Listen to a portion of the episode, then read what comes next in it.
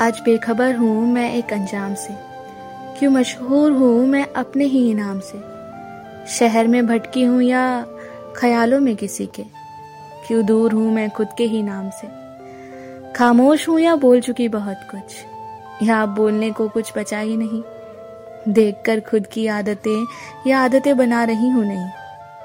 खुद से ही अब मैं जीत कर क्यों खोती जा रही हूँ कहीं? दुआओं के जाल बुन रही खुदा के सामने। क्यों खुदा को ढूंढ रही हूँ हर मकान में।